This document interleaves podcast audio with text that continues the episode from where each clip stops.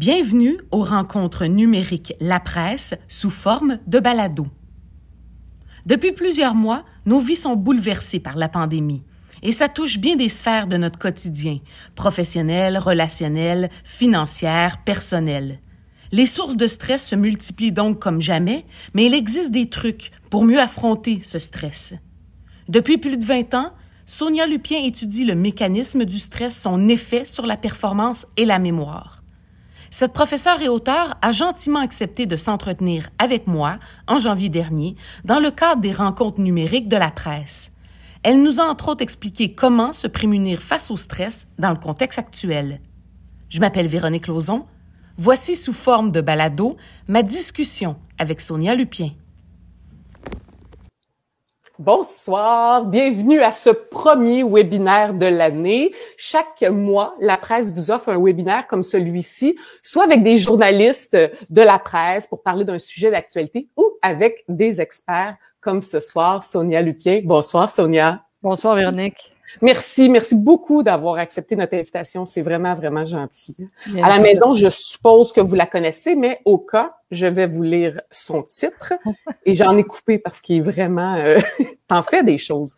Alors Sonia Lupien étudie le mécanisme du stress, son effet sur la performance et la mémoire depuis plus de 20 ans. Elle est directrice du Centre d'études sur le stress humain de l'Institut universitaire en santé mentale de Montréal et elle est professeure titulaire au département de psychiatrie de l'Université Montréal. Elle est aussi autrice de deux livres sur le stress. Alors, vous devinez, ce soir, nous allons parler de stress. Et eh oui. Pas. Alors, à la maison, si vous avez des questions pour Sonia, vous pouvez nous les écrire et euh, je vais garder une partie, une portion euh, de l'entrevue à la fin pour poser vos questions. Alors d'abord, Sonia, je voulais euh, parce que ce que je trouve intéressant de ce que tu dis, c'est qu'on peut, on peut la bête du stress, c'est relativement possible, facile de la dresser. Est-ce que je, le résume bien? Parce que pour nous, souvent, c'est un peu comme quelque chose de ça m'arrive et je dois vivre avec ça. Mais c'est pas ça, en fait. Ben oui, puis c'est pour ça que pour moi que c'est si important d'en parler parce que à force de l'étudier justement la bête comme on parle, euh, j'ai compris que quand on sait exactement comment elle fonctionne, c'est somme toute assez facile de la contrôler. Mais je pense que si on souffre autant de stress, c'est qu'on on sait pas contre quoi on se bat, fait qu'on donne des grands coups d'épée dans l'air en cherchant la bête. Et euh, quand on la connaît bien, euh, bon, je, elle n'est pas si dangereuse que ça. Mais la bête, elle est différente. Ça peut être une petite bête, une moyenne bête, une grosse bête. C'est le stress est différent. Là. Il y a des, il y a différentes formes de stress. Je reprends. le stress, il est, pareil pour tout le monde. Fait que le stress, puis en plus, le cerveau, il est un peu nono. Il sait pas quel âge on a. Donc, 5 euh, ans, 17, 41, 72, c'est tout pareil. Alors, ce que je vous dis ce soir, ça s'applique non seulement à vous, parents, si vous m'écoutez, mais à vos enfants, à vos parents vieillissants.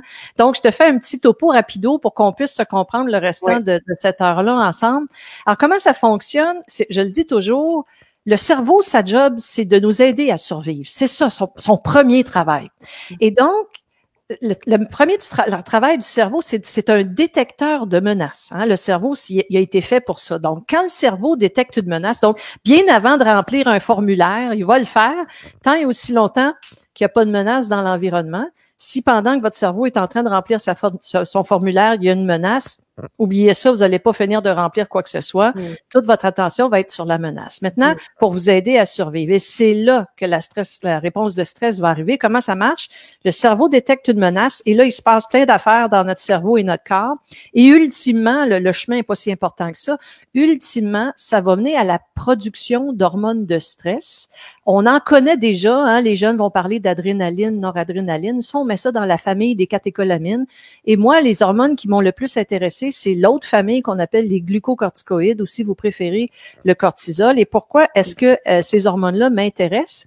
C'est que une fois qu'elles ont été produites, elles vont nous donner l'énergie pour faire les deux seules choses qu'on peut faire devant le stresseur, on combat ou on fuit. Ça, c'est beau. On a tout appris ça au cégep. Hmm. Les hormones, moi, qui m'ont toujours intéressé, ces fameux euh, glucocorticoïdes, c'est qu'une fois qu'elles ont été produites, à l'intérieur d'une période de 10 minutes, c'est rapide ça là, là, ces hormones de stress-là remontent au cerveau. Et lorsqu'elles remontent au cerveau, elles ont une préférence marquée pour les régions du cerveau qui sont impliquées dans l'apprentissage et la mémoire. C'est pour ça qu'on a de la misère à apprendre quand on est stressé. Et les régions qui sont impliquées dans la régulation des émotions. Hein? Comment on arrive à contrôler nos émotions. Et là, c'est là que pour moi, c'est devenu intéressant parce que on commençait à comprendre comment le stress, en produisant ces hormones de stress-là et ça remonte, pouvait éventuellement mener, par exemple, aux troubles mentaux qu'on connaît, comme l'anxiété, la dépression et tout ça. Mais ce n'est pas toujours négatif. Ah non, absolument pas. Et c'est, je là, là, vous allez juste m'entendre parler des effets positifs du stress pour un bon bout de temps jusqu'à la fin de cette COVID, parce que ce qu'on a découvert, et ça là, c'est hyper important. Si vous voyez le stress toujours comme étant négatif et c'est pas de votre faute, c'est on partage cette faute-là, Véronique. Hein? On a ce qu'on appelle des préconceptions négatives de stress. La grande majorité d'entre nous, on va dire que le stress c'est toxique, etc. Et je pense que c'est la faute à la fois des chercheurs et des journalistes. Alors, on se partage la faute. les chercheurs, parce qu'on n'arrête pas d'étudier du négatif. Hein, il faut toujours sauver quelqu'un. Et ben, les médias, parce qu'on va rapporter, quand vous regardez, c'est toujours négatif, etc. Sauf que si vous voyez le stress toujours comme étant négatif, c'est niaiseux, mais vous allez produire plus d'hormones de stress que si vous voyez les effets positifs du stress. Sachez qui a une courbe en U inversée. Donc, euh, mettez ça dans votre tête. En courbe, j'essaie de voir le gauche puis le droit, j'ai un peu de misère. Et ce que vous devez savoir, c'est qu'un peu de stress, c'est absolument nécessaire. Ça augmente votre vigilance. Vous êtes prêt. Vous allez tout vous rappeler. Les athlètes connaissent les effets positifs du stress. Les comédiens connaissent l'importance du trac. Moi, j'avais déjà une comédienne qui m'avait dit, moi, une fois, j'ai pas eu le trac, j'étais assez mauvaise ah la hein? Ah oui. Un peu de stress, c'est parfait. Et à un certain point de résistance qui, qui est différent en fonction des gens, là, on va avoir les effets négatifs du stress. Mm. On a passé 60 ans à juste parler des effets toxiques négatifs et il est là le problème parce que je pense qu'il faut aussi comprendre que, euh, que, que, que ben, tiens, je vais te le dire tout de suite, je veux pas décourager personne, mais nous sommes tous stressés et je m'inclus dans le lot, même si ça fait 31 ans que j'étudie le stress. Parce que revenons à ce que je t'ai dit tantôt, le cerveau est un détecteur de menaces. On est d'accord? Mm-hmm. Ben, depuis le 14 mars 2020, à chaque matin que le cerveau se réveille, il fait son travail, il détecte une menace et il produit des hormones de stress. C'est ça, il n'y a rien qu'on peut faire pour empêcher ça. Mm. Je suis en stress chronique comme vous et tant et aussi longtemps que le cerveau va détecter une menace, il va faire son travail, il va produire une réponse de stress. Et ça, c'est pour nous aider à survivre. Aussi bizarre que ça puisse paraître, c'est pour ça. Mais il y a des trucs, des façons de quand même le combattre ou vivre avec, ou en faire quelque chose de positif. Je ne sais pas comment le dire. Ben, il y a plusieurs façons, puis il y a plusieurs, il y a plusieurs questions dans, dans ta question, mais revenons bon à la façon de le voir. quand je parle aux jeunes dans les écoles, je veux juste parler de cette épidémie d'anxiété dans les écoles. Je sais que beaucoup de parents, on, se pose ces questions-là, puis les profs m'appellent, les commissions scolaires m'appellent, puis me disent 67% des jeunes ont de l'anxiété. Ben, j'ai dit la survie de l'espèce est en danger sérieusement parce que quand ils vont tous arriver à adultes, ça va mal aller. Mais de quoi parle-t-on? Est-ce qu'on parle vraiment de troubles anxieux psychiatriques ou de quoi parle-t-on? Et on s'est rendu compte avec mes étudiants de, que ce dont on pense, c'est que de phénomène intéressant qu'on appelle la sensibilité à l'anxiété. Je vous explique. La sensibilité à l'anxiété, c'est la peur d'être stressé. OK? Quand on est stressé, notre corps nous envoie des indices qu'on est stressé pour nous dire fais quelque chose, cours ou combat, là, mais il faut que tu fasses de quoi? Mm-hmm. Donc, on va avoir chaud, on va suer, etc. Ben, il y a des gens, on savait pas pourquoi avant, on commence à savoir pourquoi. Quand ils reçoivent ces, ces messages-là de leur corps, le, le cœur débat, tout ça, il panique. Hein, il ressemble à un chevreuil dans, le, dans les phares d'une voiture qui arrive à vive allure. Et les chercheurs comprenaient pas pourquoi, par exemple, les jeunes avaient un examen, ils vont avoir une réponse de stress et là, ils vont figer. Et on commence à comprendre. Pourquoi? Mettez-vous à la place d'un jeune de 14 ans. Ben, depuis qu'il est né, ce jeune-là, à chaque fois qu'il ouvre son Facebook, son TikTok, peu importe ce que vous voulez, mm il va lire que le stress, c'est toxique, négatif et qu'il va en mourir. Et ensuite, on s'étonne que quand ce jeune-là a une réponse de stress normale devant un examen de maths, ben, il fiche. Et c'est pour ça que c'est si important de leur dire, non, non, non, tu es capable de négocier ce stress-là. Mm. Écoutez, là, si on était si fragile qu'on le pense, que dès qu'on a un petit stress, on va mourir, on n'aurait jamais survécu au temps médiévaux. On n'avait pas passé ce bout-là. Là. Et donc, on est vraiment fait pour négocier ça. L'affaire, c'est que il faut qu'on vive avec les effets négatifs du stress. C'est-à-dire que le stress, il est là pour nous aider à survivre. Fait qu'on a une force surhumaine. Quiconque a déjà essayé de séparer deux enfants dans une cour d'école qui se battaient, ils vont se dire, voyons, il est bien fort. Mm. Il comme ça dans la vie de tous les jours, mais il y a une réponse de stress. Ah et la force physique peut être décuplée de je sais pas combien. Alors, on a une force physique. On voit super bien puis super loin. On va, le même mm. on va le voir arriver. Mais les effets secondaires de ça, on va avoir mal au ventre parce qu'on va arrêter de digérer. On va avoir mal à la tête, on va penser un peu tout croche parce que les hormones de stress vont nous jouer dans la tête. Et c'est un peu le yin et le yang du stress. Ce sont, c'est le prix à payer pour avoir cette réponse de stress-là qui va nous aider à survivre. OK, je comprends. Euh, mais comme, tu le disais, en pandémie, on en a vécu encore plus. Tu sais, il y a des pertes d'emploi, euh, tu peux travailler avec tes enfants à côté de toi, euh, c'est ça, l'argent peut, peut jouer. Et là, c'est d'y arriver, de réussir à s'en sortir de ça, de, de, de, de le gérer, ce stress-là, qui est quand même euh, fort et négatif. Là, ouais. C'est pas... C'est pas juste pour te lutter contre le mammouth, là. Non, non, non. Là, on n'est plus là dans, dans... le mammouth. c'est exactement là que je veux vous amener. On est tous en stress chronique. Ça, c'est ma mauvaise nouvelle de la journée. On est tous en stress chronique. Pourquoi? Parce que je vous l'ai dit, depuis le 14 mars 2020, à chaque matin que le cerveau se réveille, il détecte une menace, il fait sa job en bon québécois, il produit des hormones de stress, puis là, on a les dents barrées, puis on ressemble à ça. Tout le monde. La première chose à faire, c'est de l'accepter. Il n'y a rien qu'on peut faire pour ça. C'est comme ça. Et vous allez dire, ben, pourquoi ça fonctionne comme ça? Je peux vous jurer que si, en par-dessus la pandémie, demain matin, il y avait une guerre nucléaire d'annoncer, on courrait pas mal plus vite qu'en janvier 2020 parce qu'on est déjà tout aux aguets. Donc, la plus petite affaire qui va arriver, c'est sûr et certain qu'on va partir. Donc, on est tous en stress chronique parce que le cerveau arrête pas de détecter des menaces. Et le fait que le cerveau arrête pas de détecter des menaces comme ça, c'est un peu ce qui explique le petit nuage noir qu'on a au-dessus de la tête. Là, On se dit toujours, ben voyons, euh, je pense un peu tout croche parce qu'on n'arrête pas de détecter des menaces. Mm. Qu'est-ce qu'on peut faire pour ça? Je trouve que l'humain, on est devenu très mauvais pour reconnaître une réponse de stress. Je pense que mon, les animaux sont encore meilleurs. Et on attend toujours très, très, très longtemps avant d'agir. Mmh. Et une des raisons, je pense, c'est que si vous allez sur Google puis vous écrivez le mot stress, regardez les images qui vont sortir. C'est toujours le même genre d'image. Hein. Les gens se prennent la tête comme ça. Et il n'y a rien de plus faux que cette image-là. Hein. Quand vous voyez des images comme ça, là, c'est des gens qui sont à moitié déprimés, anxieux ou burn-out. Là. Fait que si vous attendez d'avoir l'air de ça là, avant de vous dire que vous êtes stressé, là, il est un peu tard.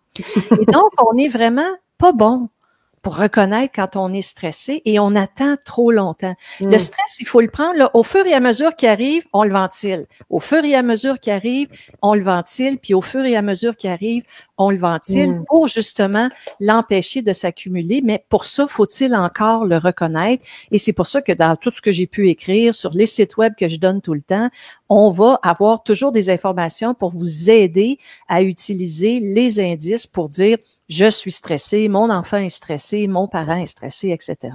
Oui, c'est ça. Puis euh, dans tes livres, on, le voit aussi, là, tu vas nous le dire, euh, vous pouvez chanter, vous pouvez apprendre à respirer. Et c'est vrai que c'est, c'est, des petits trucs, mais ça fonctionne. Quand, moi, disons, je me mets à, à, essayer de respirer pour me calmer, tout de suite, je le vois, la différence. Et donc, plus on fait ce genre de truc-là, moins on peut s'approcher de la prise de tête, c'est ça? Ah, absolument. Et là, je vais vous montrer comment chasser le mammouth. Hein? Donc, euh, oh, j'ai besoin de quoi? puis, je vais répondre à la question que tout le monde se pose depuis que vous avez ouvert votre Facebook Live. Là. C'est comme, OK, Sonia, c'est pas grave, je veux pas savoir ça. Je veux savoir comment on combat ça, le stress. Ça, c'est la question que tout le monde me pose tout le temps. Comment est-ce qu'on fait pour combattre le stress? Réponse courte, en ne le combattant pas.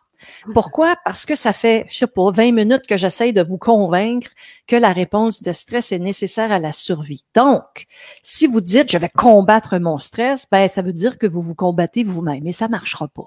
Et dans mon livre, ce que je fais, c'est que je prends l'analogie d'une joggeuse et je vais vous la donner cette idée-là, mmh. d'accord? Et donc, Mettons que vous êtes une dame, puis là, vous dites, oh, j'ai pris un peu de poids avec ce confinement, les gyms sont fermés, fait que je vais me mettre au jogging. Et je vais me donner un objectif pour euh, être capable de, de, de, me stimuler. Donc, je vais faire un demi-marathon de Montréal, donc 21 km dans un an.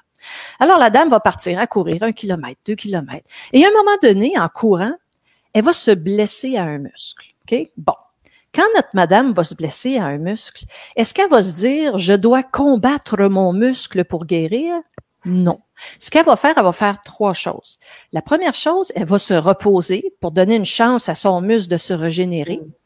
Et là, pendant qu'elle se repose, elle va essayer de comprendre ce qui s'est passé. Hein? Je courais-tu trop du talon? J'avais-tu le bassin croche, etc.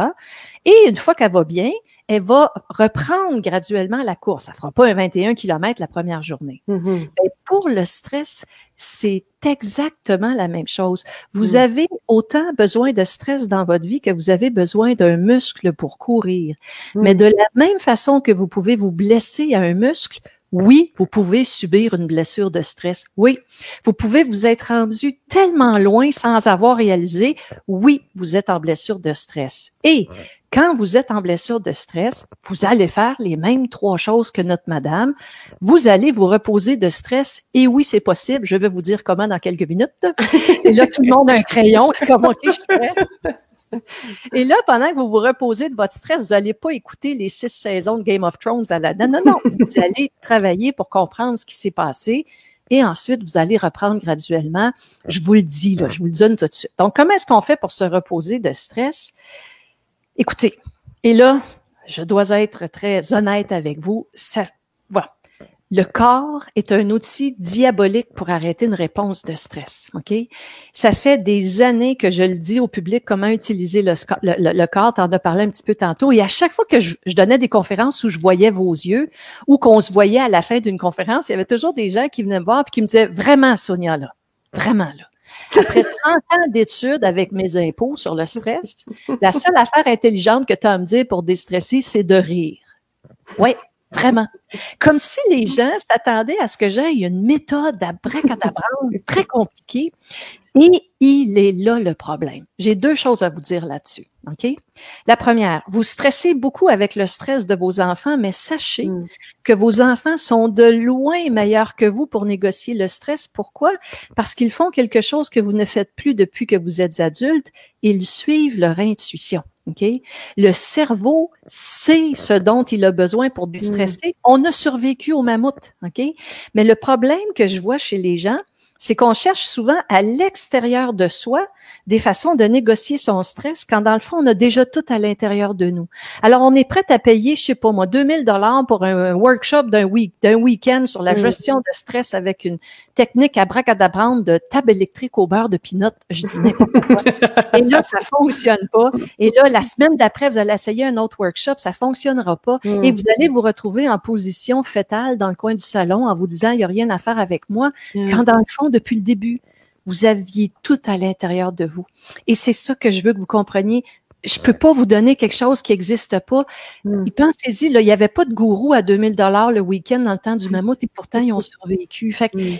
vous avez, il vous reste un choix, vous me croyez ou vous me croyez pas, mais je peux pas inventer des choses qui n'existent pas. Donc, le corps est un outil fabuleux. Tu as soulevé quelques points tantôt. Comment on arrête ça? Paf, comme ça, une réponse de stress. La fameuse respiration bedaine. Je vous, je vous Mhm. donne votre petit cours de respiration bedaine, parce que des fois, vous faites ça de croche puis vous vous évanouissez. Ça peut pas s'arrêter. Alors, quand vous rentrez de l'air dans votre corps, il faut que la bédaine sorte en même temps, comme je le dis toujours. Pareil comme une Mm. ballon. Hein? Pouit, pouit, pouit, pouit. Et quand la bedaine sort, il faut sortir la bedaine. Là. Les filles, arrêtez de... Non, non, faut pousser. Pourquoi? Parce qu'en dessous de votre cage thoracique, il y a un muscle qu'on appelle le diaphragme. Et plus vous faites une grosse bedaine, plus ce muscle-là s'étend. Mm. Et à un certain niveau d'extension, pouf, vous activez la réponse parasympathique, paf, qui arrête la réponse de stress. Mm. Une fois qu'on a compris ça, tout est là. Quand on chante, on fait de la respiration diaphragmatique, ça diminue les hormones de Mm. stress. Quand on prie, hum, on fait une respiration les, man- les mantras dans le yoga, c'est ça. Ça fait une respiration diaphragmatique, ça diminue la réponse de stress. Mm. Une autre façon d'utiliser son corps, particulièrement en stress chronique comme on est là, vous devez perdre l'énergie que vous avez mobilisée parce que si vous la perdez pas, c'est dans votre tête qu'elle va aller jouer. Mm. Et donc, souvent, les gens, ils pensent qu'il faut faire une heure et demie de gym pour perdre une réponse de stress, pas du tout. Un petit 15 minutes bien tassé, ça fonctionne très bien. Hein, c'est pour ça que je promène mon chien, d'ailleurs, je sais plus où, depuis tout ce temps-là. Et l'autre jour, j'ai dit à mes voisins, plus je marche vite, plus je suis stressée. C'est pas compliqué. Et souvent, les gens vont dire, OK, mais il pleut, je peux pas sortir. Dernier petit truc que je vous donne. Vous avez aucune idée du nombre de fois où j'ai fait danser mes enfants pour les déstresser. Hmm. Que pensez-vous que faisaient les chasseurs de mammouth le soir venu autour du feu? Ils dansaient. Et hmm. que faisaient-ils en dansant? Ils perdaient l'énergie mobilisée lors de la chasse. Et dernier petit truc que je vous donne, parce que j'ai vu des gens, j'ai fait, hmm, ne vous enlevez pas le droit de rire parce que nous sommes en pandémie. Hein. Je vois de plus en plus de gens dire, écoute, c'est dramatique ce qui arrive, c'est pas le temps de rire. Quelle erreur. S'il y a un moment où c'est le temps de rire, c'est maintenant. Pourquoi? Regardez bien. Parce que quand on rit, on envoie le message à notre cerveau que c'est pas un mammouth, parce qu'on pourrait pas tuer un mammouth en riant. On est d'accord? Ben, c'est comme si, quand vous riez, c'est comme si le cerveau disait, ben, c'est pas un mammouth, à rire, là. Et donc, vous allez arrêter de produire des hormones de stress. Donc, il y en a plein des petits trucs comme ça, là, en allant sur le centre d'études sur le stress humain. Vous n'avez pas besoin d'acheter des livres pour ça, mais en allant sur des sites comme ça qu'on a fait au centre d'études sur le stress humain, on les met toutes ces techniques-là laissez la nature vous donner ce qu'elle vous a donné parce qu'on n'aurait jamais, sur, on se serait pas rendu où est-ce qu'on est si on n'avait pas déjà tout à l'intérieur de nous. Et pourquoi tu dis que maintenant, plus que jamais, il faut être gentil avec tout le monde ah. pendant la pandémie? Parce que nous sommes en biais, B-I-A-I-S, attentionnel vers la menace. Alors, c'est quoi le biais? Là, je vais expliquer votre petit nuage noir au-dessus de votre tête, hein, mm. parce que au mois d'octobre, quand il faisait 28, il y avait plein de gens qui m'écrivaient en disant, so, je comprends pas, il fait 28, j'ai même pas le goût d'aller me marcher, là, mm. une espèce de petit nuage mm. noir. Je vous explique le petit nuage noir. Le cerveau est un détecteur de menace. On est d'accord? Mhm. donc, on recommence. Quand le cerveau détecte une menace, il produit des hormones de stress et ça revient normal après. Reportons-nous en janvier 2020, trois mois avant le début de la pandémie. En janvier 2020, Véronique, on a quoi, deux, trois gros stresseurs par semaine, peut-être, je sais pas. Mhm. Le lundi, on a une chicane avec notre conjoint, le cerveau détecte une menace, on produit des hormones de stress, ça se calme.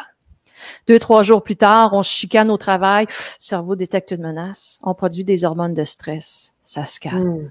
La fin de semaine arrive, notre fille rentre pas à deux heures du matin, cerveau détecte une menace, ça, on produit des hormones de stress, ça se calme. D'accord? Mm-hmm. Le 14 mars 2020 arrive. Et là, à tous les jours, depuis 10, 11 mois, je sais plus, le cerveau détecte une menace. Et je vous l'ai dit, le travail de votre cerveau, c'est de vous sauver la vie. Alors moi, je suis votre cerveau, je détecte des menaces depuis le 14 mars. Voici ce que je vais faire. Je vais regarder autour dans ma forêt canadienne. Moi, je vais dire, mais voyons, t'es rendu où? Hmm. Qu'est-ce qui s'est passé depuis le 14 mars? Mon Dieu, il y avait des menaces. Qu'est-ce qui se passe? Et là, étant donné que moi, ma job, c'est de te sauver la vie, je vais mettre à chercher pour être sûr que je les trouve toutes. Et là, hmm. au lieu de juste réagir aux menaces qui arrivent, le cerveau va se mettre à aller chercher. En bon québécois, on va chercher les bébites. C'est aussi mm. simple que ça. Et on va se mettre à chercher. Puis pourquoi? Parce que lui, il se dit, non, non, non, il faut que tu survives.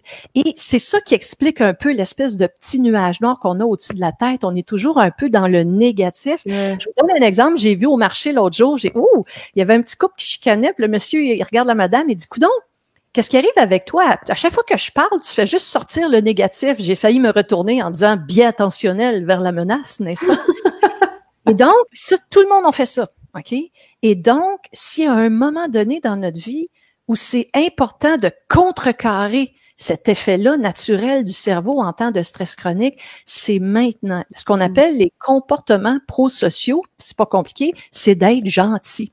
Mm. Et donc, quand je sens que je suis stressée, là, ça ferme parce que je ne suis pas immunisée, je le suis autant que vous. Moi, je sors dehors faire du bien. Alors, je dis bonjour à tout le monde et, je pense pas à l'autre. Je pense à moi. J'essaie de mm. descendre la réponse de stress. Mm. Donc, comme je vous dis, c'est le temps c'est le temps d'aller chercher du positif.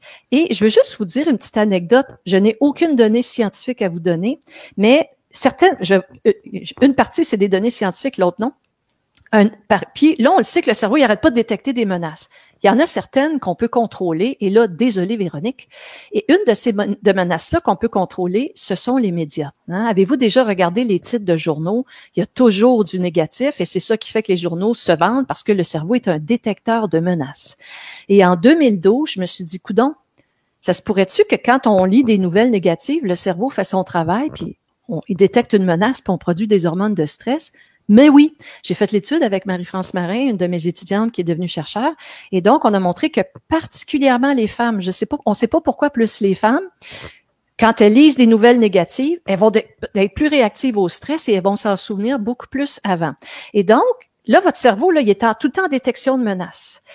Un de mes conseils, et je le mets en pratique, je peux vous jurer que quand mon bidon de stress, là, il est au trois quarts plein, comme je dis toujours, c'est sûr et certain que pendant au moins une semaine, je ne vais lire aucune nouvelle. Je, peux plus. J'en ai assez de menaces de détecter. Je vais me prendre un petit roman d'amour, je sais pas trop quoi, avec mon café le matin. Et seulement quand mon bidon de stress va diminuer, vais-je me remettre à jour. Donc, ça, ça a été démontré scientifiquement. OK, mm. c'est bon, puis on n'est pas les seuls. Je vais juste vous donner une anecdote. Je me suis dit, ah, faut que je fasse l'étude. Je suis plus stressée que d'habitude ces temps-ci. Il y en a beaucoup, beaucoup, beaucoup. Et hier, j'étais assise à écouter mon Netflix. Hein? On fait tout ça le soir. Et là, moi, j'aime beaucoup les, émissions épiques euh, avec euh, les chevaliers, etc. Et j'écoutais l'émission, je pense que ça s'appelle Médicis, ceux qui l'ont déjà écouté. Et dans cette série-là, tout le monde se chicane tout le temps, tout le monde se joue dans le dos et tout le monde se tue. Et à un moment donné, moi, je, reconnais ça rapidement, une réponse de stress. Alors, je suis en train d'écouter ça.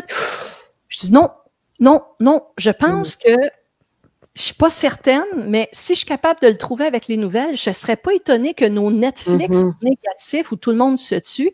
Alors là, je me cherche si jamais vous avez des conseils, je vais les prendre. Quelque chose de drôle et de bien gentil. Je suis Ted Lasso, là, moi, c'est le truc qui m'a fait le plus rire pendant la pandémie. Mais c'est vrai qu'on a, ah, ça fait du bien de, de, de, voir des, oui, des, des comédies. Genre, moi, j'en consomme beaucoup plus que normalement en ce moment.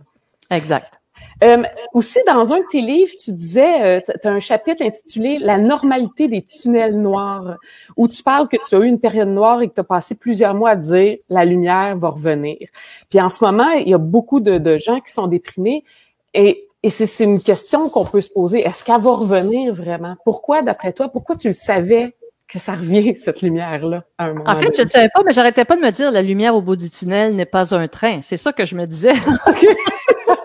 moi, c'est bon. Parce que moi, j'ai une gêne de l'optimisme. Mais bon, les tunnels noirs, J'en ai eu, j'en aurai d'autres. Vous en avez tous eu et vous en aurez d'autres. Et ça, j'ai adoré écrire, lire, euh, écrire ce chapitre-là parce qu'il y a de plus en plus d'études qui le montrent. Et je commence le chapitre avec quelque chose d'intéressant. Voici ce que j'ai à vous dire. Quand votre enfant est né, est-ce que vous vous êtes dit que jamais dans sa vie il allait avoir une otite? Hmm. Non. non. Hmm? Ou qu'il n'y aurait jamais une infection de je sais pas quoi? Non. Hmm. Mais d'abord, pourquoi vous prenez pour acquis que quand il va vivre, il n'y aura jamais un petit trouble de santé mentale? Pourquoi quand ça, ça tombe dans la santé mentale, il faut que ça soit absolument le, drame? Et je commence le chapitre avec une citation d'un article scientifique très connu où les chercheurs ont écrit « Le trouble mental n'est pas l'exception, mais la norme ». Donc, quand dit qu'il y a un Canadien sur quatre qui va souffrir d'une dépression, d'une anxiété ou d'un épuisement professionnel. Le chiffre est pas bon. C'est plus que ça. Pourquoi un sur quatre? Parce que les chercheurs, pour arriver à un sur quatre, ils mesuraient les gens à un moment de leur donner de leur vie. Fait qu'ils prenaient le groupe 1, puis après ça, ils disaient, OK, il y en a combien dans ce groupe-là? Ben, il y en a 25% puis il y a un autre groupe, il y en a 25 mm. Et donc, 25% des gens vont développer, donc c'est l'exception. Mais ils se sont dit, Premièrement, on ne sait pas. Peut-être que ceux qui étaient déprimés, ils nous ont jamais appelés pour participer à l'étude. Fait que ceux qu'on a pris. Et donc, ce qu'ils ont fait, c'est qu'ils ont suivi des gens pendant 30 ans. Ah du début jusqu'à la fin de l'étude. Et ils ont montré que 80 à 85% des gens vont, ce que, ce que j'appelle, rentrer dans un tunnel noir dans leur vie. On a tous eu ça. On a tous eu un moment où c'est comme arc. OK? Et ce qu'ils vont montrer, c'est que, que ce soit une dépression, par exemple, il y en a qui vont s'en sortir avec la médication. Il y en a qui vont s'en sortir avec une psychothérapie. Il y en a qui vont s'en sortir avec les deux, puis il y en a qui n'auront pas rien. Et ils vont s'en sortir aussi. Et donc, c'est tu le de plus en plus, on se rend compte que c'est quelque chose qui est normal. Maintenant, dans un cerveau humain, quand on parle de stress, nous, ce que je veux que vous compreniez, puis c'est bien important, puis j'en parle dans ce chapitre-là, le cerveau est beaucoup plus paresseux qu'on pense. Et je, dis toujours aux gens, on est terrorisé par la dépression. On est terrorisé par le stress. On est terrorisé par l'anxiété. Voici ce que j'ai à vous dire en bon québécois. Pensez-vous sincèrement que votre cerveau a créé la dépression et l'anxiété et le stress pour nous écœurer? Hein? Comme si un jour le cerveau se réveillait en disant Je vais envoyer une dépression à Louise. Et donc, de plus en plus, ce qu'on se rend compte, c'est que peut-être que si le cerveau nous envoie ces tunnels noirs-là, parce que pour moi, un tunnel noir, c'est dépression, anxiété. Je veux dire, c'est un tunnel noir. Mm. Peut-être qu'il nous envoie ça comme un message qui serait temps qu'on s'occupe de quelque chose. Okay? Et j'en parle ça dans le livre de ce qu'on appelle ces théories évolutionnistes, mm. Que ces comportements-là émergeraient pour informer le clan qu'on va pas bien puis qu'on a besoin d'aide mm. et qu'on n'a jamais voulu s'écouter. Parce que de plus en plus, on pense que quelqu'un qui va aller jusqu'au bout de ce tunnel-là noir, c'est que peut-être il a pas voulu écouter quelque chose que son cerveau il disait, euh, je sais pas, t'aimes pas ta, ta, ta, ton travail, t'aimes pas ta mm. femme, je sais pas quoi, et que ça pourrait être une manifestation. Ce n'est qu'une des multiples théories des troubles mentaux, mais les chiffres sont là. Nous passons à travers ces tunnels noirs. Donc, je savais que j'allais émerger de mon tunnel noir. Et je trouve ça fabuleux. C'est-à-dire, oui, ce peu que j'ai besoin d'aide, je vais aller le chercher. Mais on émerge des tunnels noirs. Donc, il faut arrêter de penser que parce qu'on a eu l'étiquette de dépression, anxiété ou épuisement professionnel, nous le serons à vie étiqueté. Mm-hmm. complètement faux. Il faut se donner le droit d'être stressé, puis il faut se donner le droit d'être déprimé. Et j'aimerais soulever quelque chose aussi. Il faut se donner le droit d'être correct. L'autre jour, je donnais une conférence dans un cégep. Il y avait des étudiants puis des profs. Je décide de poser une question, moi, à mon auditoire. Je dis, écoutez, on est 600, là. Il y en a-tu qui sont corrects? Ça va bien? Et là, oui, oui. Pourquoi vous le dites pas? Et les gens répondent, premièrement, c'est gênant de dire qu'on est correct. Tout le monde n'arrête pas de dire qu'on est tous en train de tomber. Et on a peur que les gens pensent qu'on ne suivra pas les, règles si on est correct. Hmm. Donc, on est rendu avec une espèce de stigma incorrect. ça commence à être un peu lourd. Oui. Donnons-nous le droit d'être correct aussi. Et il y a une différence, parce que tu parles d'anxiété, il y a une différence entre le stress et l'anxiété. Oui. Ouais, et ça, je vous raconte parce que c'est une belle histoire. J'adore parler à des adolescents parce que les adolescents n'ont pas encore le lobe frontal complètement développé. Et le lobe frontal sert, entre autres, à inhiber les comportements inappropriés, n'est-ce pas? Alors, quand vous voulez l'heure juste, demandez à un adolescent, il va vous le dire. Alors, je donnais une conférence dans une école de jeunes filles et euh, la jeune fille, elle lève la main. Puis elle dit, Madame, c'est quoi la différence entre stress et anxiété? Alors, je lui donne une réponse que je juge intelligente et je poursuis. Je continue ma conférence. La petite fille relève la main. Elle dit, Madame, j'ai pas compris. Je dis, ah, OK, donne-moi deux secondes. Je lui donne une réponse que je juge intelligente et je poursuis, mais là, je me dis, la petite bonjour, à comme de fait. Je... je regarde la toute petite, je dis, là, là, c'est ma dernière, OK? Là, je n'ai plus après, là. La différence entre le stress et l'anxiété, c'est la localisation du mammouth. Dans le stress, le mammouth est directement devant toi, prêt à t'attaquer. Dans l'anxiété, le mammouth est dans ta tête. Mais pour ton cerveau, là, que le mammouth soit devant toi ou dans ta tête, c'est la même menace, tu vas produire une réponse de stress. Et là, ils sont tous mis à applaudir dans la salle qu'on avait compris. Oui, on comprend. Grâce à je te remercie. J'ai une bonne réponse. Ah non, c'est vrai que c'est clair quand même. Puis ça, l'anxiété, ça va. oh, c'est pas les mêmes choses qu'on peut faire, c'est pas les mêmes trucs qu'on peut utiliser. oui, absolument. C'est la même chose, mais l'anxiété, je vous dirais, le stress, c'est une réponse presque intuitive. Hein, c'est on combat, on fuit la survie de l'espèce. Mm. L'anxiété, c'est très cognitif. Les anxieux, ce sont des gens avec une très, très grande imagination en passant. Et j'aime beaucoup faire euh, le, le, plaidoyer hein, des anxieux. Parce que là, on parle d'anxiété. C'est pour ça que dans le livre, j'ai des chapitres qui s'appellent l'anxiété normale. Hein, et l'anxiété anormale. Il y a plein d'anxiétés normales. On peut avoir une personnalité anxieuse mm. au même titre qu'on peut avoir une personnalité consciencieuse ou une personnalité hostile. Ça fait pas nous quelqu'un qui est, qui, est malade, là. Hein? On, est une on est un super détecteur un super détecteur de menaces. Hein? On n'arrête pas de regarder autour, etc. Et donc, l'anxiété, c'est quand même quelque chose de très normal. Deux choses, je vais vous dire sur l'anxiété. Beaucoup de mes collègues à travers le monde qui travaillent sur le stress humain comme moi vont vous dire que pour eux, l'anxiété n'est pas toujours une maladie mentale. Non, c'est un vestige de la préhistoire. Oh. Pourquoi? Ben, revenons à c'est quoi un anxieux? C'est un super détecteur de menaces. On est d'accord? Mm-hmm. Revenons au temps de la préhistoire avec notre chasseur de mammouth. Qui vous croyez que les chasseurs de mammouths mettaient le soir venu pour faire le guet des mammouths pendant qu'ils allaient faire dodo? Là? Hein, ils mettaient des anxieux, nos super de Ils disaient, non, on va faire dodo s'il y en a un, tu vas voir, je vais le trouver. Alors, les anxieux étaient très populaires dans le temps du mammouth. C'est comme si ça, on avait ce vestige de super détecteur de menaces. On a moins de menaces aujourd'hui, mais on a encore ces gens qui prendront pas de chance. Deuxième chose, je vais vous dire pour mon plaidoyer des anxieux, sachez que quiconque j'engage dans mon labo, est engagé sur la base de sa personnalité anxieuse. Pourquoi? Ah oui. Ah, j'adore travailler avec des anxieux. Écoute, c'est d'une efficacité redoutable. Écoute, n'arrête pas de voir toutes les menaces qui vont arriver. Il y a règles à l'avance. Envoyez un courriel à un anxieux. Tring! Votre courriel revient en deux secondes. Essayez d'envoyer un courriel à un chercheur de sensations fortes votre courriel va revenir dans un mois s'il revient. Alors, ce qu'il faut comprendre avec le stress, et je le dis tout le temps, c'est que dans le stress, il n'y a pas de bon et de mauvais. Il y a tous ces gens qui, en étant différents, sont toutes les pièces d'un puzzle qui vont faire qu'ensemble, on va assurer la survie de l'espèce. Et c'est pour ça que je veux tout normaliser. Quand ça va pas bien, que peu importe ce dont on souffre, que ce soit des troubles anxieux, tout ça, va jouer avec. Parce que souvent, les gens disent, comment je fais, Sonia, pour savoir que mon anxiété normale est, rendue anormale, puis il faut que je consulte? Mm. C'est toujours la même chose, que ce soit pour la dépression, l'anxiété. C'est quand ce que vous vivez va interférer avec votre qualité de vie. C'est là, à ce moment-là, que vous avez atteint la frontière entre OK, là, il faut que j'aille consulter. Je vous donne un exemple. Votre enfant est en train de développer une petite phobie sociale et ça fait en sorte qu'elle veut plus aller euh, faire de dos chez ses copines les fins de semaine.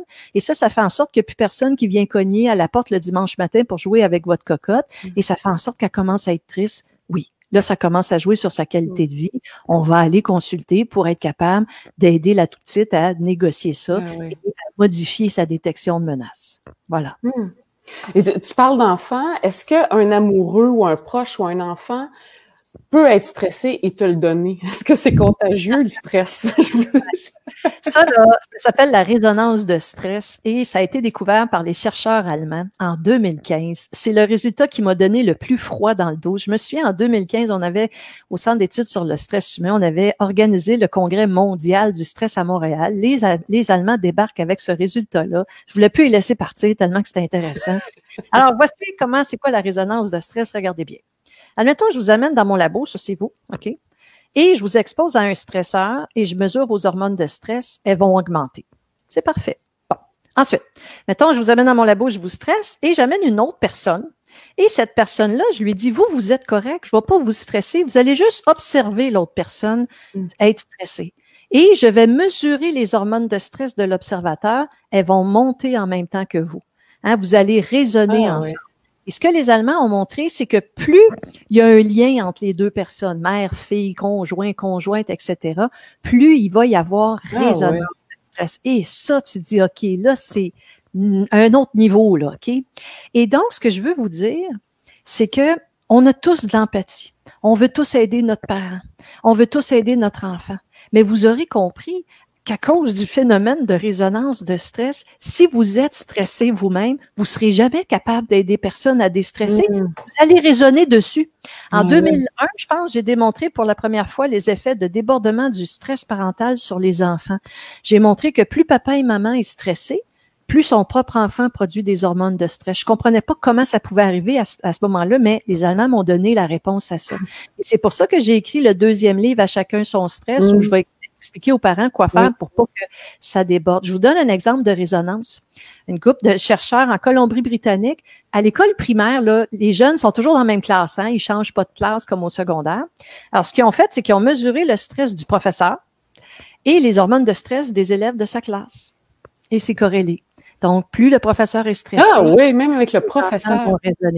Et donc, Première chose à faire, faut gérer, pas compliqué là. Hein, c'est comme dans l'avion quand l'hôtesse de l'air dit s'il y a une dépressurisation de l'appareil et que le masque tombe, mettez-le sur vous mm. avant de le mettre sur les autres. Donc ça c'est la première chose quand on veut aider quelqu'un parce que j'ai beaucoup de demandes. Hein, mon père est stressé, etc. Mm.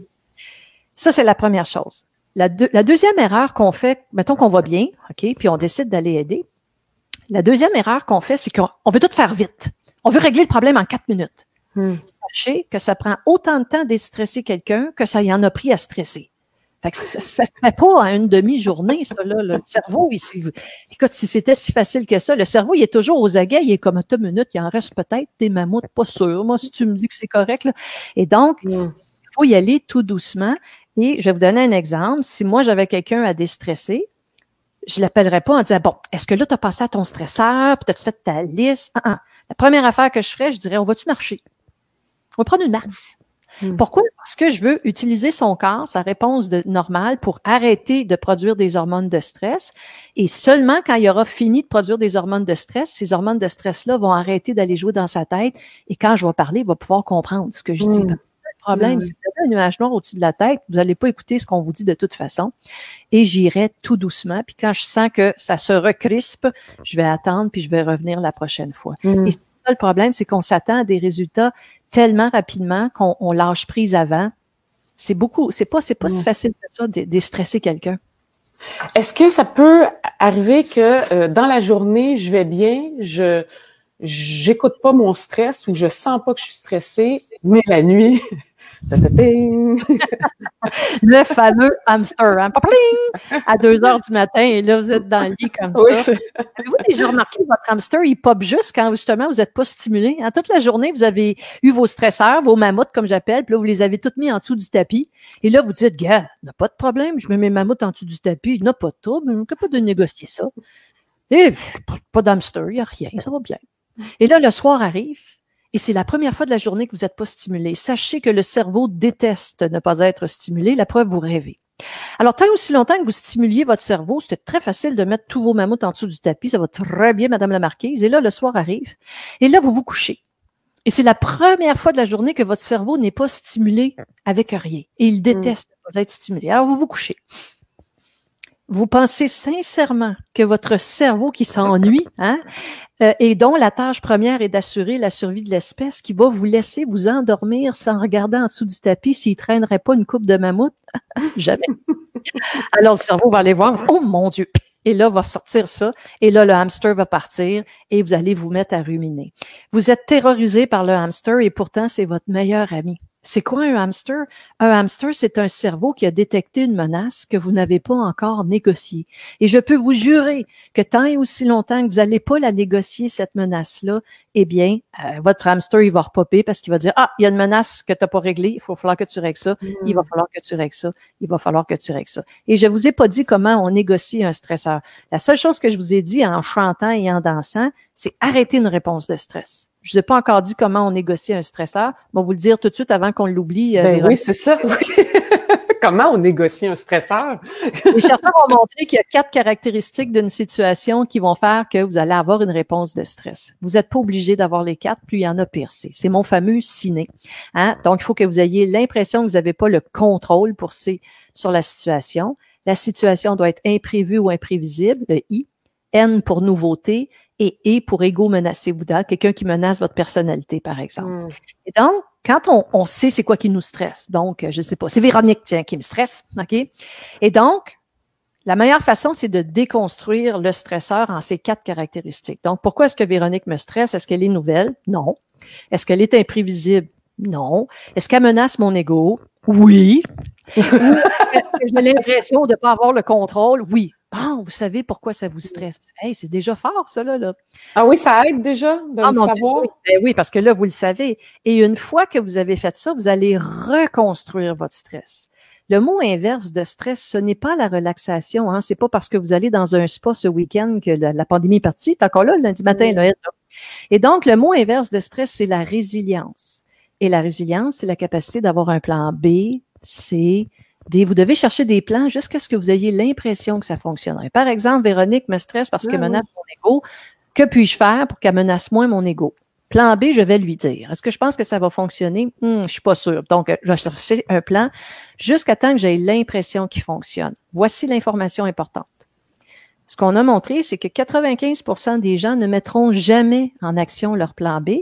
C'est pas grave parce qu'on a montré que le seul fait d'avoir un plan B, la prochaine fois que vous avez votre stresseur, vous ramenez à la conscience votre plan B, ça dit à votre cerveau que vous avez le contrôle, paf, et c'est tout ce dont il y a ah besoin pour arrêter de produire une réponse de stress. Donc, quand hmm. votre hamster vous lâche pas, là, essayez de déconstruire et reconstruire.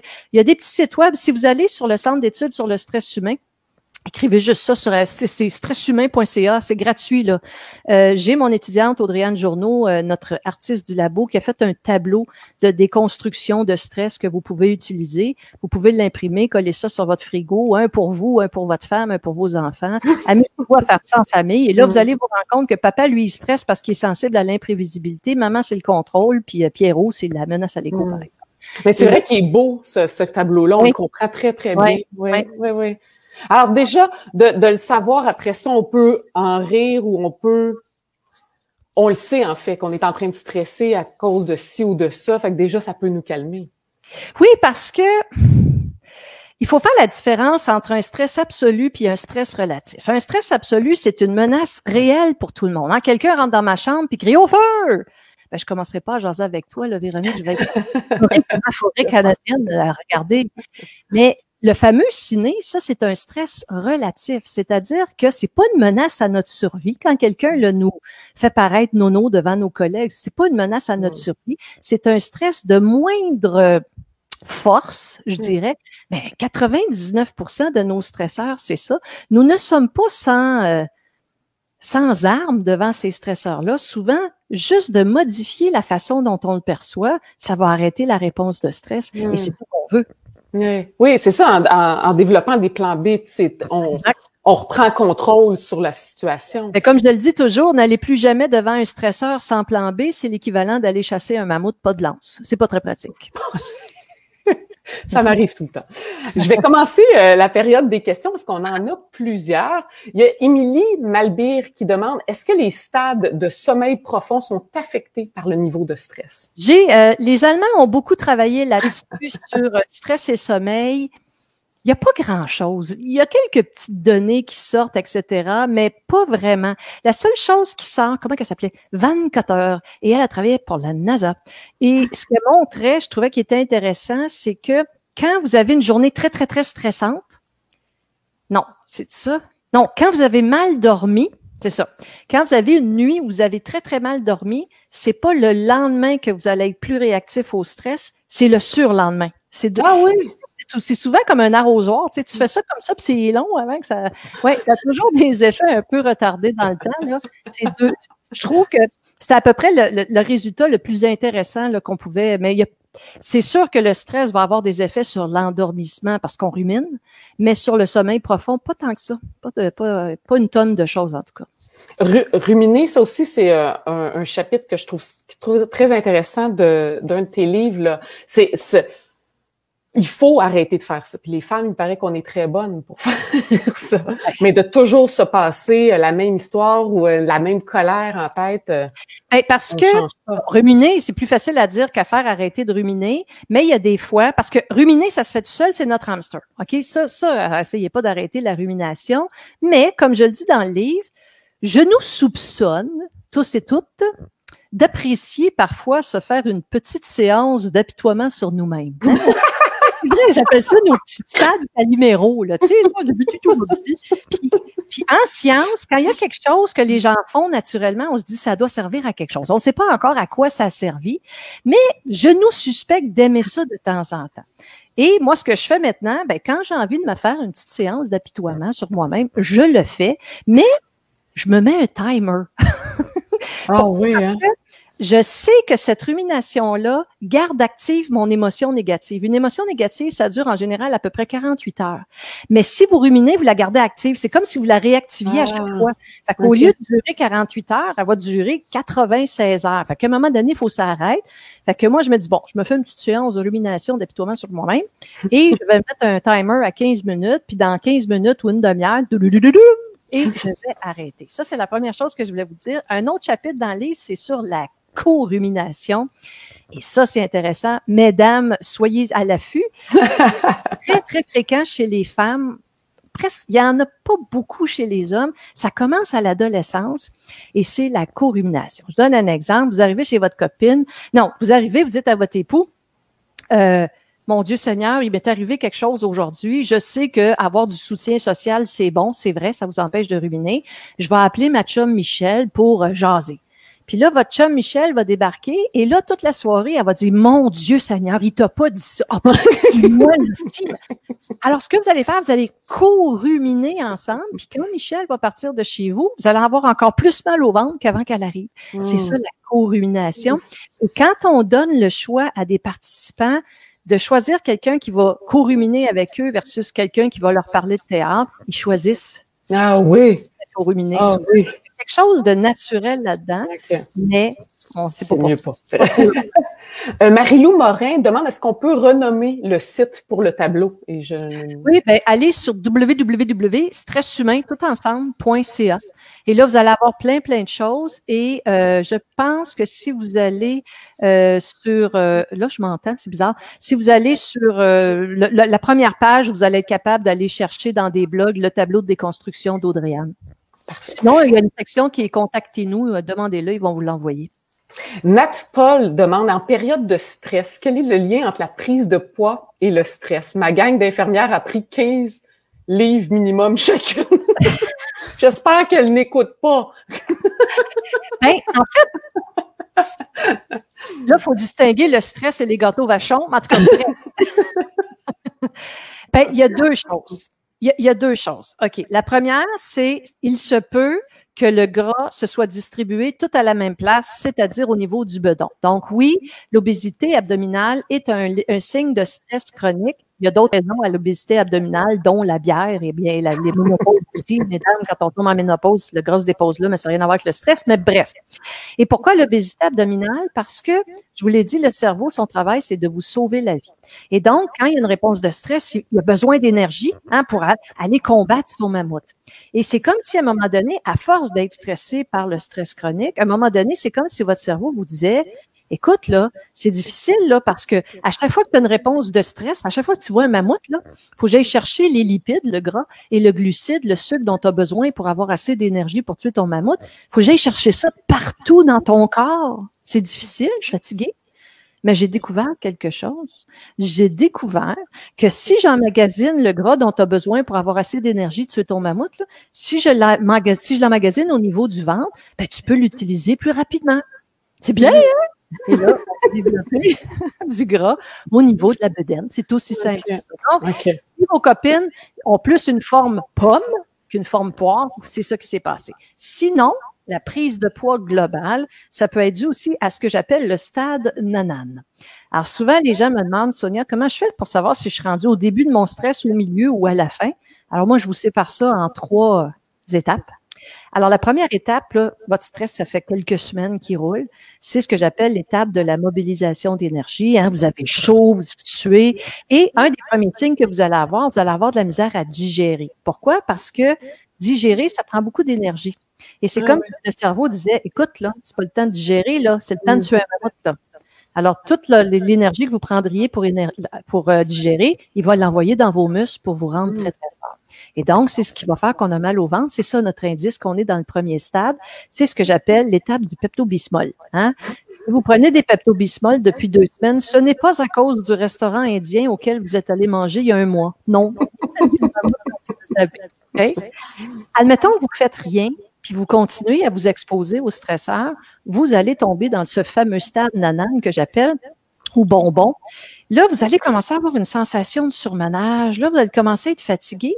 Et c'est comme si le cerveau disait, écoute bien, là, fait des mois je travaille pour toi. Je veux mon anane. Alors, peu importe ce que vous aimez, vous allez en augmenter la consommation. Ah vous prenez un verre de vin par jour d'habitude, vous êtes rendu à trois. Vous mm. fumiez deux cigarettes par jour, vous êtes rendu à 14. Et là, vous dites, je bois pas, je fume pas. Deuxième pot d'agendas devant la TV avec la cuillère. Et donc, vous allez augmenter souvent ces prises de poids plus généralisées. Ça va arriver au stade nanane. Et là, je vais finir mon histoire. Si vous continuez, c'est ce que j'appelle l'étape du rum and coke. Hein. Si vous prenez vos Pepto-Bismol en buvant votre rum and coke, vous êtes à peu près là. Ça va pas bien. Et donc, si ça continue, vous allez tomber dans la troisième étape que j'appelle l'étape du verre d'eau parce que vous allez en avoir besoin d'un pour prendre la pilule qui va avec. C'est mm. vraiment la meilleure façon de voir ce, stress-là mm. qui va s'accumuler et qui va nous amener là où on ne veut pas toujours aller. Je comprends. Euh, il y a El Jutra Sarah qui demande pour les gens qui souffrent d'un stress chronique et connaissent un épuisement important, par où commencer pour les aider à rebâtir une carapace pour affronter le stress? Le stress, là, la fatigue est l'ennemi numéro un du stress puisqu'il en est la conséquence. Ça prend tellement d'énergie stressée. Le meilleur, revisiter le film Braveheart avec Mel Gibson. C'est un vieux film, mais c'est vraiment tout le long du film, sont stressés. Pourquoi? Puis ils veulent toujours aller tuer l'autre gang. OK? Puis c'est mhm. vraiment ça le stress. On mobilise l'énergie. Et là, on est prêt. Là, on a les muscles tendus. Il n'y a pas un gars qui digère là-dedans. Tout le monde a mal à la tête. C'est ça, là, OK? Mais quand on écoute le film, aux trois quarts, on est déjà fatigué pour eux autres parce que c'est ça. C'est parce qu'ils sont toujours en train de mobiliser. Donc, c'est vraiment de ramener son bidon d'énergie. Et c'est là qu'il faut se reposer. C'est la première affaire à faire. Pourquoi? Parce que il faut donner du temps d'abord à vos hormones de stress d'arrêter de jouer dans votre tête, hein, parce que là, vous n'êtes pas capable de penser correctement de toute façon, de diminuer, et c'est vraiment le temps d'aller chercher le plus de repos pour régénérer ces énergies. Là, vous, en avez plus. Vous les avez toutes utilisées pour chasser vos mammouths. C'est un peu alors ce que tu réponds. Simone Moretti a dit est-ce qu'on peut se récupérer après un très long temps de stress chronique? Si oui, comment? Ah oui. du repos. Puis écoutez, là, vraiment, là, on a souvent tendance à démoniser le stress et à dire, tu sais, j'ai de la misère, moi, avec toutes ces annonces où on nous dit que 98% des gens sont, sont déprimés par la pandémie, etc. Excusez, là, puis je veux pas insulter personne, là. Mais on n'est pas si fragile que ça. Oui, il y a des gens qui souffrent. Oui, c'est beau. Mais pas 97% de la population. Et ça, c'est, c'est quand même important qu'on s'en rende compte. Et en plus, si vous vous rendez en blessure de stress, comme vous le suggérez, vous allez vous en sortir. C'est réversible. C'est rare que le stress va arriver à un point où il va vous tuer. Hein, il y a des études, par exemple, de stress chronique qui ont été faites chez l'animal ou chez le rat. Hey, ça en prend. Puis c'est normal parce que si on était si fragile qu'on le croit, on n'aurait jamais survécu au, au mammouth, on n'aurait jamais survécu au temps médiévaux où les enfants mouraient à 5 ans, puis ceux qui survivaient se rendaient pas à 30. Mm. On est, on, on a été bâti pour réagir comme ça et à ça. Donc, oui, on est tout à fait capable, si on se donne la capacité, comme je vous disais, cette blessure de stress-là, on se repose, on, on essaie de comprendre ce qui s'est passé, puis on se réexpose graduellement. On est tout à fait capable de revenir au même niveau qu'on l'était euh, précédemment, c'est sûr et certain. C'est sûr. Sinon, on n'aurait jamais survécu. Jamais. Julie Brousseau demande comment on peut intervenir auprès des gens qui font de l'anxiété pendant cette période particulière. Ben, je l'ai dit un petit peu tantôt. Mm-hmm. Euh, la première chose, quelqu'un quelqu'un qui fait un peu d'anxiété, puis moi, je suis pas clinicienne, hein, donc euh, ça, c'est bien important à comprendre. Je vous donnerai pas des trucs de clinicien. Quelqu'un qui fait de l'anxiété où ça va jouer sur sa qualité de vie, je vous l'ai dit, vraiment, il faut aller chercher de l'aide psychologique parce que c'est quand même, c'est tout à fait gérable avec un psychologue, ces crises d'anxiété-là. Mais une première chose, c'est vraiment, on est très cognitiviste dans nos approches. Avez-vous remarqué que quand vous parlez à quelqu'un qui est en anxiété, il vous écoute à moitié? Il est déjà en train de regarder au-dessus de votre épaule, voir s'il n'y aurait pas de menace qui arrive. Et donc, je trouve qu'on parle beaucoup. Puis on parle, puis on parle, puis on parle. Cette personne-là, le cerveau rempli d'hormones de stress. Si vous parlez, là, les seuls mots qu'elle va se rappeler, c'est les mots négatifs. Ne, pas, OK? en détection de menaces? Et donc, moi, par exemple, quand mes enfants étaient stressés, quand j'utilise tout ce que la, nature m'a donné, je, je parle pas. Je fais juste, vas-tu marcher? On va-tu faire autre chose? On va mettre de la musique, on va rire, on va juste, jusqu'à temps que tu me dises, hey, c'était bien. Bon, OK, là, on va, je vais commencer à essayer d'aller chercher le truc. Hmm. Mais on parle beaucoup. Est-ce que tu donnerais les, c'est la dernière question que j'ai posée, euh, les mêmes euh, recommandations à Lynn Lozon qui vous dit, euh, mais que dire du stress constant au quotidien? Il faut le gérer comme ça, on, y va avec les petits trucs. Le stress, là, il faut pas qu'il s'accumule. Fait qu'il faut le ventiler sur le côté. Il faut dire, ah ouais, viens mon mammouth, là. OK, d'être capable de le reconnaître d'abord, là, viens mon mammouth, là, et de le gérer. Je te déconstruis, je te gère, je te déconstruis, je te gère. Et donc, c'est vraiment, puis d'accepter, des fois, de dire j'en ai trop, j'en ai trop, j'en ai trop. Je suis en stress chronique ces temps-ci. Moi, je suis allée marcher avant de, cette soirée. Je dis, bon, moi, il faut que je fasse un 5 km, 10 km, là, j'ai Et c'est correct parce que je le sais. Et là, je vais diminuer mon agenda, j'en ai trop. OK, bang, parfait, je vais arranger ça parce que je suis capable de le reconnaître. Et ça, je pense que c'est vraiment important qu'on comprenne ça. Petit truc aussi pour vous. Pas scientifique, je vais le dire pareil. Le plus beau cadeau que j'ai fait à mes enfants, je pense, dans ma vie, je leur ai donné le droit de me le dire quand je suis stressée. Hmm. Ça, c'est un beau cadeau. C'est pour Parce que des fois, on, est, on arrive stressé, les dents barrées comme ça. Là, tout le monde marche sur des œufs. Puis là, s'il y en a un qui a le malheur de dire t'es stressé, là, c'est parti. OK? Et moi, j'ai donné, parce qu'on s'en rend pas toujours compte. on est, encore une fois, oubliez pas, ça nous joue dans la tête, tout ça. Là. Mm. Donc, on arrive les dents barrées, puis là, tout le monde marche. Et donc, je leur ai donné le droit de me le dire et je leur ai dit, je vais, je vais le croire. Puis je vais pas me fâcher rien. Et aujourd'hui, bon, tout le monde qui me connaît, vous savez que j'aime bien marcher mon chien. Et c'est rendu le running gag à la maison. Quand mes enfants trouvent que je suis très stressée, ils vont me regarder puis ils vont dire, Mom, il serait temps que tu ailles promener le chien.